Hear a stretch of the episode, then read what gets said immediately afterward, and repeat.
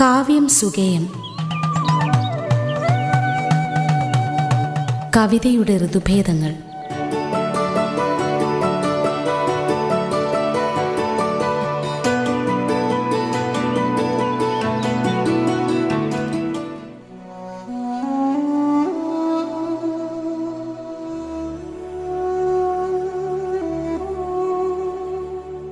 വണക്കം. കാവ്യം സുഗേയത്തിലേക്ക് സ്വാഗതം.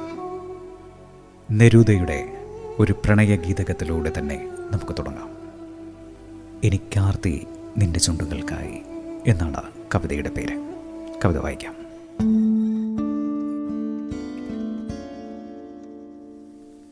എനിക്കാർത്തി നിന്റെ ചുണ്ടുകൾക്കായി, നിന്റെ ഒച്ചയ്ക്കായി, നിന്റെ മുടിക്കായി, വിശന്നു നാവിറങ്ങി തെരുവുകളിൽ ഞാൻ ഇര തേടുന്നു. അപ്പം കൊണ്ടെനിക്ക് പോരാ, ഉദയം എന്നെ തടയുന്നു. പകലാകെ ഞാൻ നായാടുന്നു നിന്റെ ചുവടുകളുടെ ദ്രവതാളത്തെ. എനിക്ക് വിശക്കുന്നു നിന്റെ മിനുസഹാസത്തിനായി, ഘോരവനത്തിൻ്റെ നിറം ചേർന്ന നിന്റെ കൈകൾക്കായി, നിന്റെ വിരൽ നഖങ്ങളുടെ വിവർണരത്നങ്ങൾക്കായി. എനിക്ക് തിന്നണം ഒരു മുഴുവൻ ബദാം കായ പോലെ നിന്റെ ചർമ്മം, എനിക്ക് രുചിക്കണം നിന്റെ മുഗ്ധമേനിയിൽ പാളുന്ന വെയിൽ നാളത്തെ, നിന്നുദ്ധത മുഖത്തെ അധികാരനാസികയെ. എനിക്ക് തിന്നണം നിന്റെ കണ്ണിമകളിൽ മിന്നിമറയുന്ന നിഴലിനെ. വിശന്നും പൊരിഞ്ഞും സന്ധ്യ മണത്തും ഞാൻ പരതി നടക്കുന്നു. നിന്നെ നിന്റെ പൊള്ളുന്ന ചങ്കിനെ നായാടാൻ, കീത്രാക്കൂവേയുടെ ഊഷരതയിൽ ഒരു പ്യൂമയെപ്പോലെ.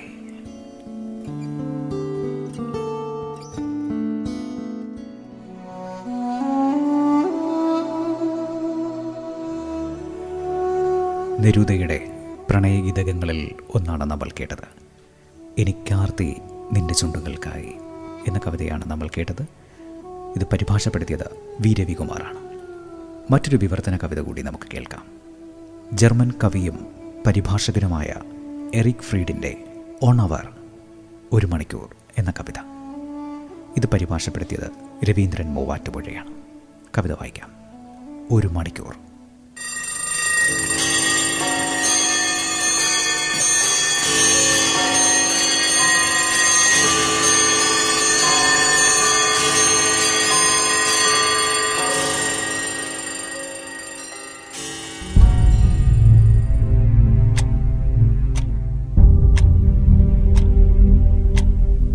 ഞാൻ എഴുതിയ ഒരു കവിത തിരുത്തുന്നതിനായി ഒരു മണിക്കൂർ ചെലവഴിച്ചു. ഒരു മണിക്കൂർ എന്ന് പറഞ്ഞാൽ ഇതേ സമയത്ത് ആയിരത്തി നാനൂറ് കുഞ്ഞുങ്ങൾ വിശന്നു മരിച്ചു. നമ്മുടെ ലോകത്ത് ഓരോ രണ്ടര സെക്കൻഡിലും അഞ്ചു വയസ്സിൽ താഴെയുള്ള ഒരു കുഞ്ഞ് വിശന്നു മരിക്കുന്നുണ്ട്. ആ ഒരു മണിക്കൂറിൽ ആയുധ മത്സരങ്ങൾ തുടർന്നുകൊണ്ടേയിരുന്നു. ആ ഒരു മണിക്കൂറിൽ വൻ ശക്തികൾ അന്യോന്യം രക്ഷിക്കുവാൻ അറുപത്തിമൂന്ന് ബില്യൺ ഡോളർ യുദ്ധമുഖത്ത് ചെലവഴിച്ചു കഴിഞ്ഞു. ഒരു വർഷം യുദ്ധ ചെലവുകൾക്കായി ലോകം അഞ്ഞൂറ്റി അൻപത് ബില്യൺ ഡോളർ ചെലവഴിക്കുന്നു. നമ്മുടെ രാജ്യവും അതിൽ തങ്ങളുടെ പങ്ക് വഹിക്കുന്നുണ്ട്. ഉയരുന്ന ചോദ്യം ഇതാണ്. കാര്യങ്ങൾ ഇങ്ങനെയാണെന്നിരിക്കെ കവിത എഴുത്ത് തുടരുന്നതിൽ അർത്ഥമുണ്ടോ? ചില കവിതകൾ യുദ്ധ ചെലവിനെയും കുഞ്ഞുങ്ങളുടെ വിശപ്പിനെയും പറ്റിയതാണെന്നത് ശരി തന്നെ. എന്നാൽ മറ്റുള്ളവ പ്രണയത്തെയും വാർദ്ധക്യത്തെയും പ്രകൃതിയെയും മരങ്ങളെയും മലകളെയും ചരിത്രങ്ങളെയും കുറിച്ചുള്ളവയാണ്. ഇവയെക്കുറിച്ചൊന്നുമല്ല അവയെങ്കിൽ സത്യത്തിൽ കുഞ്ഞുങ്ങളെക്കുറിച്ചും ശാന്തിയെക്കുറിച്ചും ആരും ശ്രദ്ധിക്കുക പോലുമില്ല. ഇവയെക്കുറിച്ചൊന്നുമല്ല അവയെങ്കിൽ സത്യത്തിൽ കുഞ്ഞുങ്ങളെക്കുറിച്ചും ശാന്തിയെക്കുറിച്ചും ആരും ശ്രദ്ധിക്കുക പോലുമില്ല.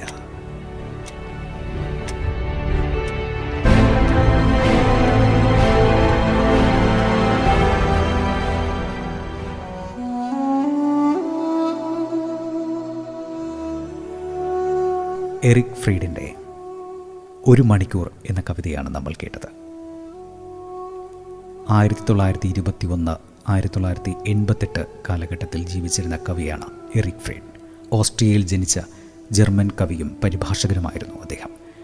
ആദ്യം രാഷ്ട്രീയ കവിതകളുടെ പേരിലും പിന്നീട് പ്രണയ കവിതകളുടെ പേരിലും ലോകപ്രസിദ്ധനായ ജർമ്മൻ കവി. വില്യം ഷേക്സ്പിയറുടേതടക്കം അനേകം കൃതികൾ ഇംഗ്ലീഷിൽ നിന്നും ജർമ്മനിയിലേക്ക് ഇദ്ദേഹം വിവർത്തനം ചെയ്തിട്ടുണ്ട്. ഈ കവിത, എറിക് ഫ്രീഡിൻ്റെ കവിത പരിഭാഷപ്പെടുത്തിയത് രവീന്ദ്രൻ മൂവാറ്റുപുഴയാണ്. ഇനി ആനുകാലികങ്ങളിൽ വന്ന കവിതകളിൽ ഒന്ന് രാഹുൽ മണപ്പാട്ട് എഴുതിയ കാട്ടുകുമ്പിൾ. സമകാലിക മലയാളം വാരികയിലാണ് ഇത് അച്ചടിച്ചു വന്നത്. കവിത വായിക്കാം. കാട്ടുകുമ്പിൾ.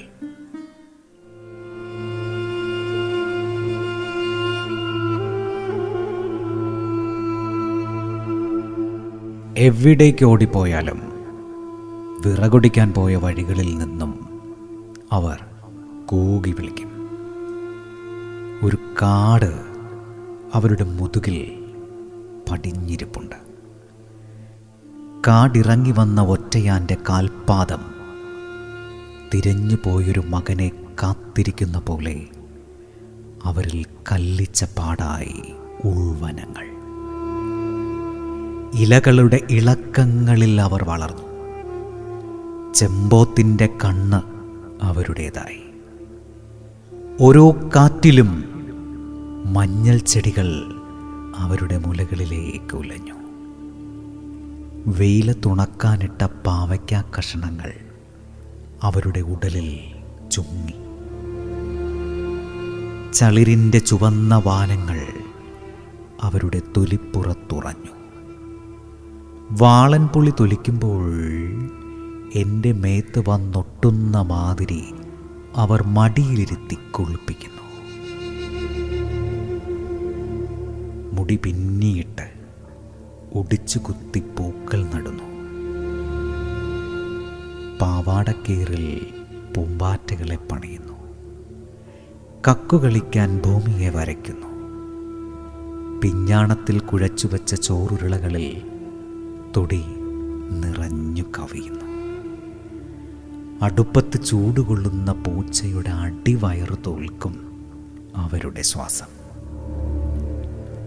ഓർമ്മയിൽ അവർ പൂക്കാരിയായിരുന്നു. മടിക്കുത്തിൽ തിരികെ വെക്കാറുള്ള ഗന്ധങ്ങൾ പോലെ മുറ്റത്തേക്ക് മുറുക്കി തുപ്പുന്നു. സൂര്യൻ തെറിച്ചു വീഴുന്നു. വിറകുകെട്ടഴിക്കുമ്പോൾ മരങ്ങളായ മരങ്ങളുടെ കാതലോടൊപ്പം അവർ വേരോടെ പറിച്ചു കൊണ്ടുവന്നൊരു അരുവി എൻ്റെ മുറിയിൽ ഉറവാവുന്നു. ഞാൻ അവരിലേക്ക് മടങ്ങുന്നു. രാഹുൽ മണപ്പാട്ട് എഴുതിയ കാട്ടുകുമ്പിൾ എന്ന കവിതയാണ് നമ്മൾ കേട്ടത്. ഇത് അച്ചടിച്ചു വന്നത് മലയാളം വാരികയിലാണ്. കാവ്യം സുഖയിൽ ഇനിയൊരു ഇടവേളയാണ്.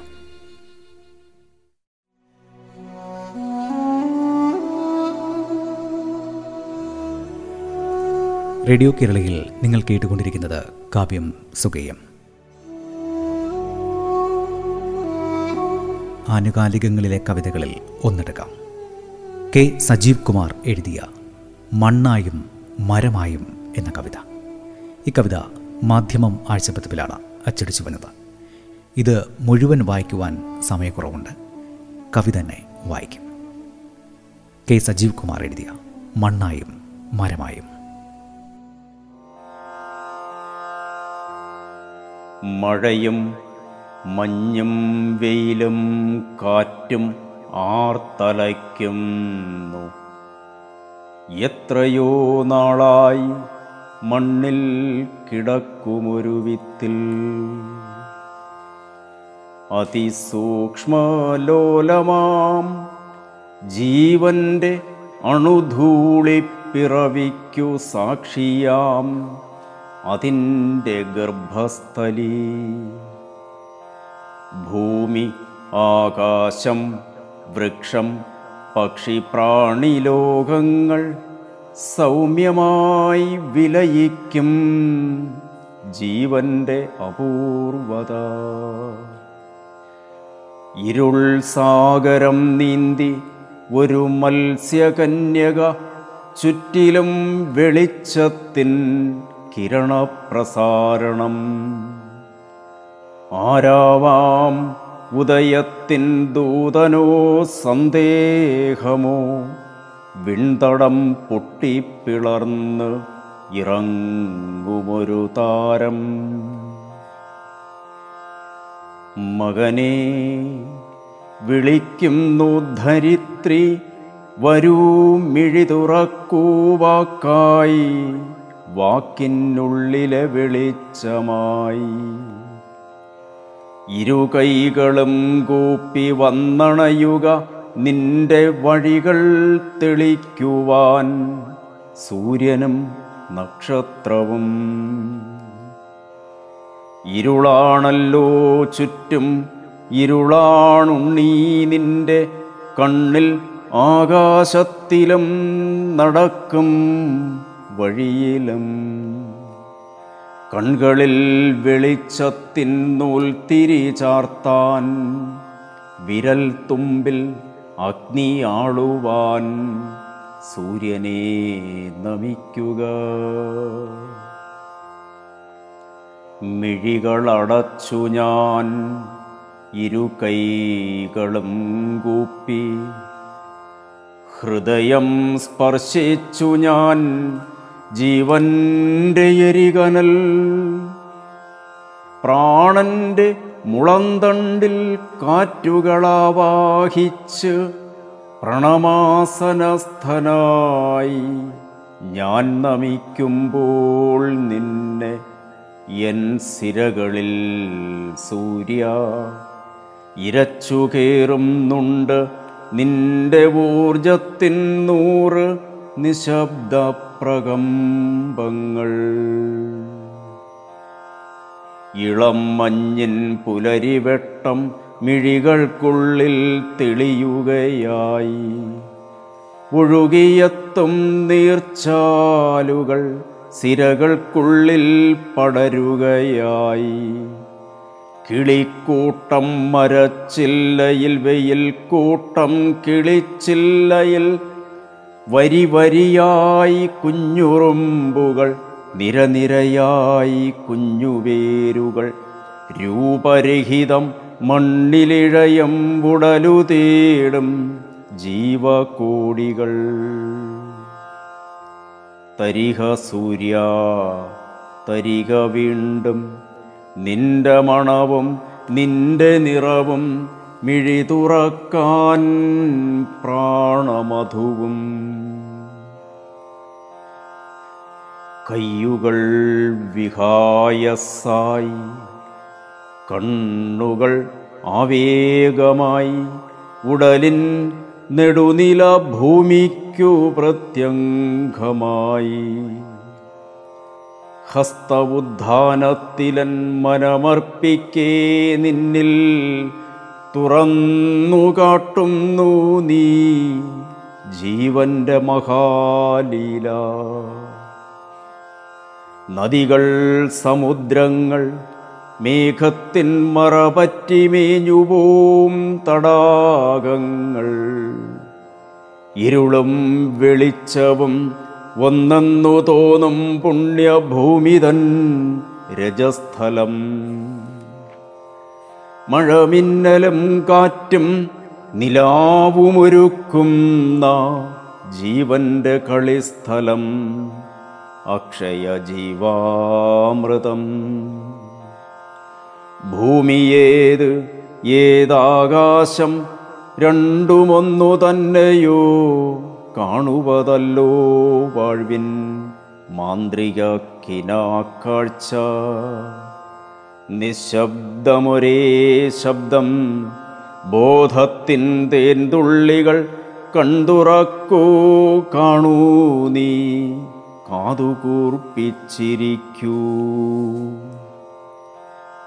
പാദഹസ്തത്തിൽ ജ്ഞാനൻ സൂര്യനെ നമിക്കവേ ഭൂമിയോതുന്നു, പുത്ര നിന്നെ നീ കാണുന്നില്ലേ? പുലരിയോർമിക്കുന്നു കണ്ടിരുന്നല്ലോ പൂവേ നിന്നെ ഞാൻ പണ്ടപ്പോഴോ. നിൻമുഖ സാദൃശ്യമൻ കരളിൽ പതിഞ്ഞല്ലോ. ഏതു കാനനത്തിൻ്റെ ഉൾവനികയിൽ, ഏതു വീടിൻ്റെ ടെറസിന്മേൽ, ഏതേതു കാലങ്ങളിൽ, ഏതേതു വർണ്ണങ്ങളിൽ നിന്റെ സൗരഭം കണ്ണിൻ വെളിച്ചം തെളിക്കുന്നു. നിന്റെ ഓർമ്മകൾ ജീവകോശങ്ങൾ പകുക്കുന്നു. നിന്റെ യാത്രകൾ എൻ്റെ ജീവൻ്റെ പരമ്പര.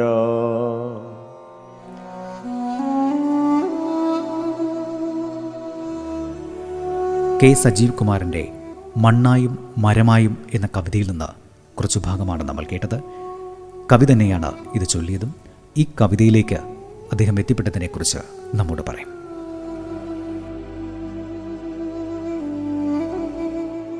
മരണം വന്നു തൊടുമ്പോഴാണ് നമ്മൾ ജീവിതത്തെ കൂടുതൽ സ്നേഹിക്കാൻ തുടങ്ങുന്നത്. ജീവിതത്തെക്കുറിച്ചുള്ള അന്വേഷണം അപ്പോഴാണ് വാസ്തവത്തിൽ നമ്മൾ ആരംഭിക്കുന്നത് എന്ന് തന്നെ പറയാം. നമ്മളറിയാതെ തന്നെ ജീവിതത്തെക്കുറിച്ചുള്ള ഉത്കണ്ഠകളും എന്താണ് ജീവിതമെന്ന ചോദ്യവും നിരന്തരം നമ്മുടെ മനസ്സിനെ വേട്ടയാടിക്കൊണ്ടിരിക്കും. അത് ഒരു ആത്മാന്വേഷണത്തിൻ്റെ തലത്തിലേക്ക് നമ്മളെ കൊണ്ടുവന്നെത്തിക്കും. അതുവരെ അറിയാത്ത, യാതൊരു മുൻവിധിയുമില്ലാത്ത മനസ്സിൻ്റെ യാത്രകൾ അതിലൂടെ നമുക്ക് സാധ്യമാകും. അപ്പുറത്താണോ ഇപ്പുറത്താണോ എന്ന ആത്യന്തികമായ ചോദ്യത്തിനു മുമ്പിൽ നമ്മൾ പകച്ചു പോകും. അത് നമ്മുടെ മനസ്സിനെ നമ്മുടെ ജീവിതത്തിനൊപ്പം തന്നെ നമ്മുടെ പ്രകൃതിയിലെ ഓരോ സൂക്ഷ്മാണുവിനെയും കുറിച്ചുള്ള അന്വേഷണങ്ങളിലേക്ക് കൊണ്ടെത്തിക്കും. മണ്ണായും മരമായും എന്ന ഈ കവിത അങ്ങനെ ഒരു അന്വേഷണത്തിൽ നിന്നാണ്, മനസ്സിൻ്റെ ഒരു അതിസൂക്ഷ്മമായ ചില സന്ദേഹങ്ങളിൽ നിന്നാണ് രൂപപ്പെട്ടിട്ടുള്ളത്. എൻ്റെ ജീവിതം ഒരു പ്രത്യേക ഘട്ടത്തിൽ മരണത്തെ അഭിമുഖം കണ്ടു എന്ന് പറയുന്നതിലുപരി മരണത്തിൻ്റെ മഞ്ഞുമൂടിയ താഴ്വരകളിലൂടെ സഞ്ചരിച്ചു പോയ ഒരവസ്ഥയിൽ ഇതിലൂടെ ഞാൻ കടന്നു പോവുകയുണ്ടായി. ആ ഘട്ടത്തിലാണ് മണ്ണായും മരമായും എന്ന ഈ കവിത എന്നിൽ രൂപം കൊള്ളുന്നത്. മനുഷ്യനൊപ്പം തന്നെ പ്രകൃതിയിലെ സകല ചരാചരങ്ങളും ഈ കവിതയിലേക്ക് കടന്നു വരുന്നുണ്ട് എന്നാണ് എനിക്ക് തോന്നുന്നത്. കാരണം ഇതര ജീവികളെ മാറ്റി നിർത്തിക്കൊണ്ടുള്ള ഒരു ജീവിതം, മനുഷ്യന് മാത്രമുള്ളൊരു ജീവിതം സാധ്യമല്ല. മനുഷ്യനും സകല ചരാചരങ്ങളും ചരങ്ങളും അചരങ്ങളുമെല്ലാം ചേരുന്നതാണ് നമ്മുടെ ഈ ഭൂമിയിലെ ജീവിതം. ആ ജീവിതത്തിൻ്റെ ജനനം മുതൽ മരണം വരെയുള്ള ഒരു യാത്രയാണ് ഈ കവിത. അത് ഒരു പ്രപഞ്ച ജീവിതത്തിൻ്റെ മുഴുവൻ സാധ്യതകളും അതിൽ ഉള്ളടങ്ങണമേ എന്നാണ് എൻ്റെ ആഗ്രഹം. അങ്ങനെ ഉണ്ടോ എന്നുള്ളത് തീർച്ചയായും ഞാനല്ല, നിങ്ങൾ കവിത കേൾക്കുന്ന നിങ്ങളാണ് തീരുമാനിക്കേണ്ടത്. എന്തു തന്നെയായാലും അതിസങ്കീർണമായ, അതിസന്ധിഗ്ധമായ ഒരു അവസ്ഥയിൽ എത്തി നിൽക്കുന്ന ഘട്ടത്തിലാണ് എൻ്റെ മനസ്സിലേക്ക് ഇങ്ങനെ ഒരു കവിത കടന്നു വന്നത്. മണ്ണായും മരമായും എന്ന കവിതയെക്കുറിച്ച് സംസാരിക്കുകയായിരുന്നു കവി കെ സജീവ് കുമാർ. കാവ്യം സുഗീതൻ്റെ ഈ ലക്കം നമുക്കിവിടെ അവസാനിപ്പിക്കാം. അടുത്ത ലക്കം സാഹിത്യ ലോകത്തെ പുതിയ ചലനങ്ങളുമായി നമുക്കൊത്തുചേരാം.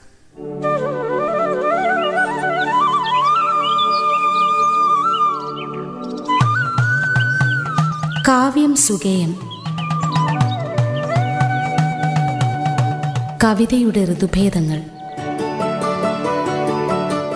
അവതരണം ആവിഷ്കാരം ഉണ്ണി പ്രശാന്ത്, ശബ്ദമിശ്രണം അമൽനാഥ് ആർ.